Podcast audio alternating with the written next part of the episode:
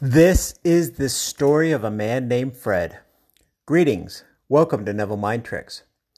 So, this has been coming up off and on, and I don't know if there's a right answer. A lot of uh, judgments and opinions. I want to present the information.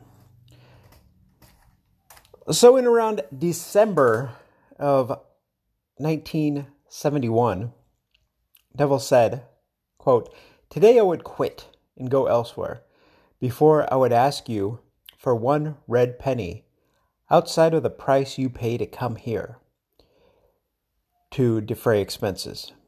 Okay, now it's uh, more of a paraphrase. And then he asks, um, he's like, I challenge anyone to go back far enough to see that he has never asked for one nickel. Okay. And then a lecture given about a week before in uh, November 22nd, 1971, entitled God's Purpose, Neville tells a story from 1945. He went to visit with this gentleman who was named Fred.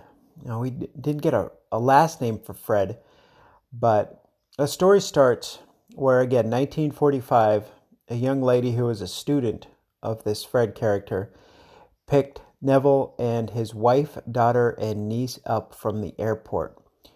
Then they went to his organization where Neville was going to address 500 of his students that were graduating. He referred to them as alumni.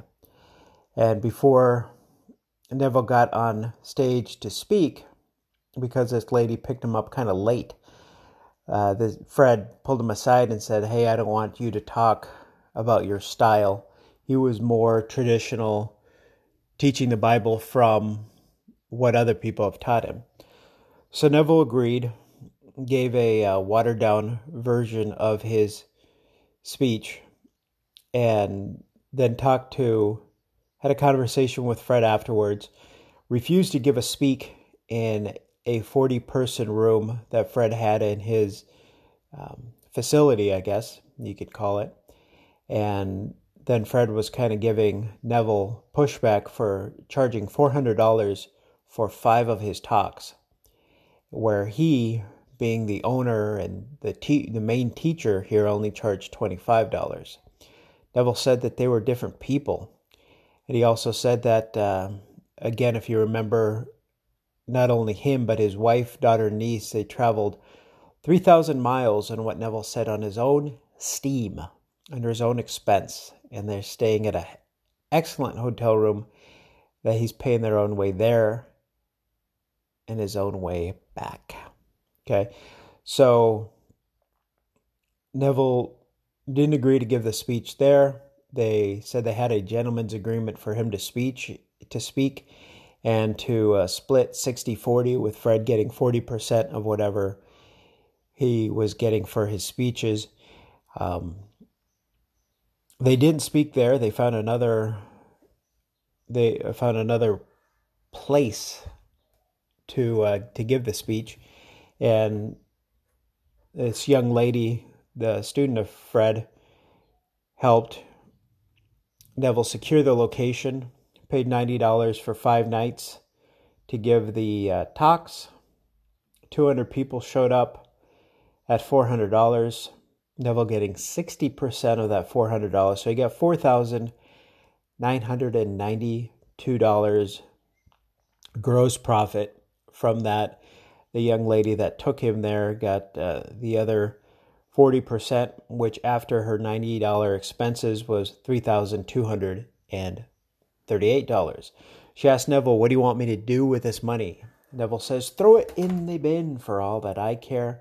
I had a gentleman's agreement with Fred, and I guess Fred wasn't too happy that he didn't get the money, that instead his student got the money. So who knows what happened after that point. But again, the whole argument that Neville charged as much as Tony Robbins, he charged more than Tony Robbins. Again, you could be the judge of that.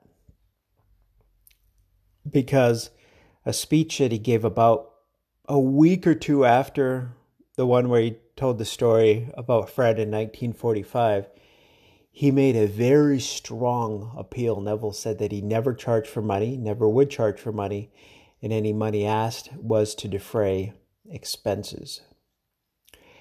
When he said that, was basically the expenses of the hall of wherever he was speaking. And there's a, a lecture where he actually asked for an offering. You could hear uh, before the Q and A session, pass a collections plate. Personal opinion, we all have one. I think he may have charged this one time. He had this agreement with Fred, but he didn't really consider that acting on his own since it was a gentleman's agreement to work with him.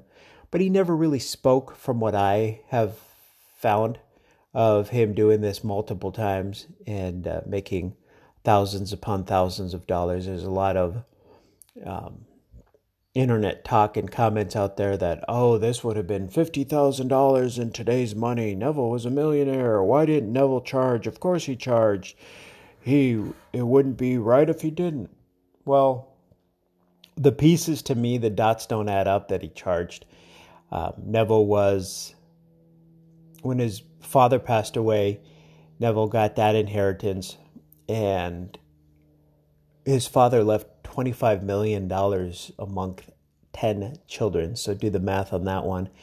And there's no capital gains in Barbados, but again, do the math, go back. There's a lot of sticky, odd tax law and everything you could look at if you're curious with that one. And he also had a 20% stock share in the company, in the family's company's private business. So I'm sure he wasn't hurting for money, again, my opinion, the almost five thousand dollars he charged for five speak speeches was a one-off situation, and some, maybe not all of it, but some of it went towards his three thousand mile round trip. Excellent hotel room, room and board for again him, his wife, his daughter, and his niece. That's four people. Who knows if he flew first class? Stayed at a presidential suite. I'm sure they were eating room service from the hotel three times a, a day at least, the amenities. And they stayed in whatever city they were in for. Because if they flew in, he gave a speech at this gentleman's place, said they had five talks. That's at least six days that he was there, if not longer. So, curious information today again, just wanted to dive into the detail just because I was personally curious because the constant, oh, Neville, Neville charged money. He charged more than this guy, so I could charge money. Ah.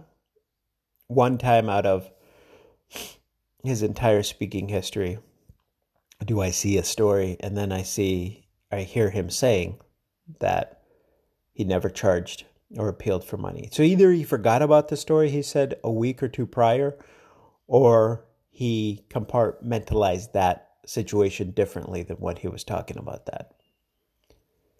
Find today a very interesting one, I'm sure. Let us go into the silence.